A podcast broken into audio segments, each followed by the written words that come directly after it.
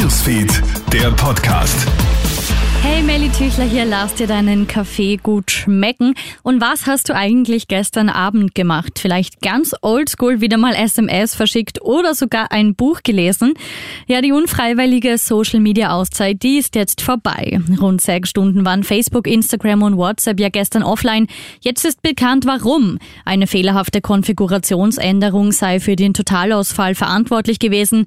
Der Fehler sei auf den Routern passiert, die den Datenverkehr zwischen den Rechenzentren von von Facebook koordinieren. Deine Daten seien laut dem Konzern nicht in Gefahr. Man arbeite daran, besser zu verstehen, was passiert sei. Soll man sich den dritten Stich holen oder nicht? Die Europäische Arzneimittelbehörde EMA hat zumindest gestern grünes Licht für Boosterimpfungen mit dem Impfstoff von BioNTech Pfizer gegeben.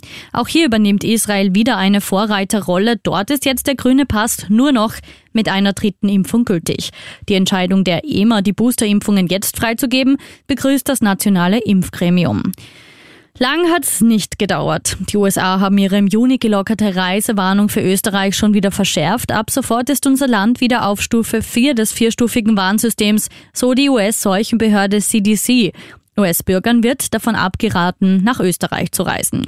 Und Comeback im Jänner. Good News gibt's von Dominik Thiem. Unser Tennisass muss am rechten Handgelenk wohl nicht operiert werden. Das hat der US-Open-Sieger vom Vorjahr gestern Abend bekannt gegeben. Damit kann der Tennisstar früher auf den Trainingsplatz zurückkehren und dürfte auch rechtzeitig zu den Australian Open im Jänner fit sein. Krone Hits, Newsfeed, der Podcast.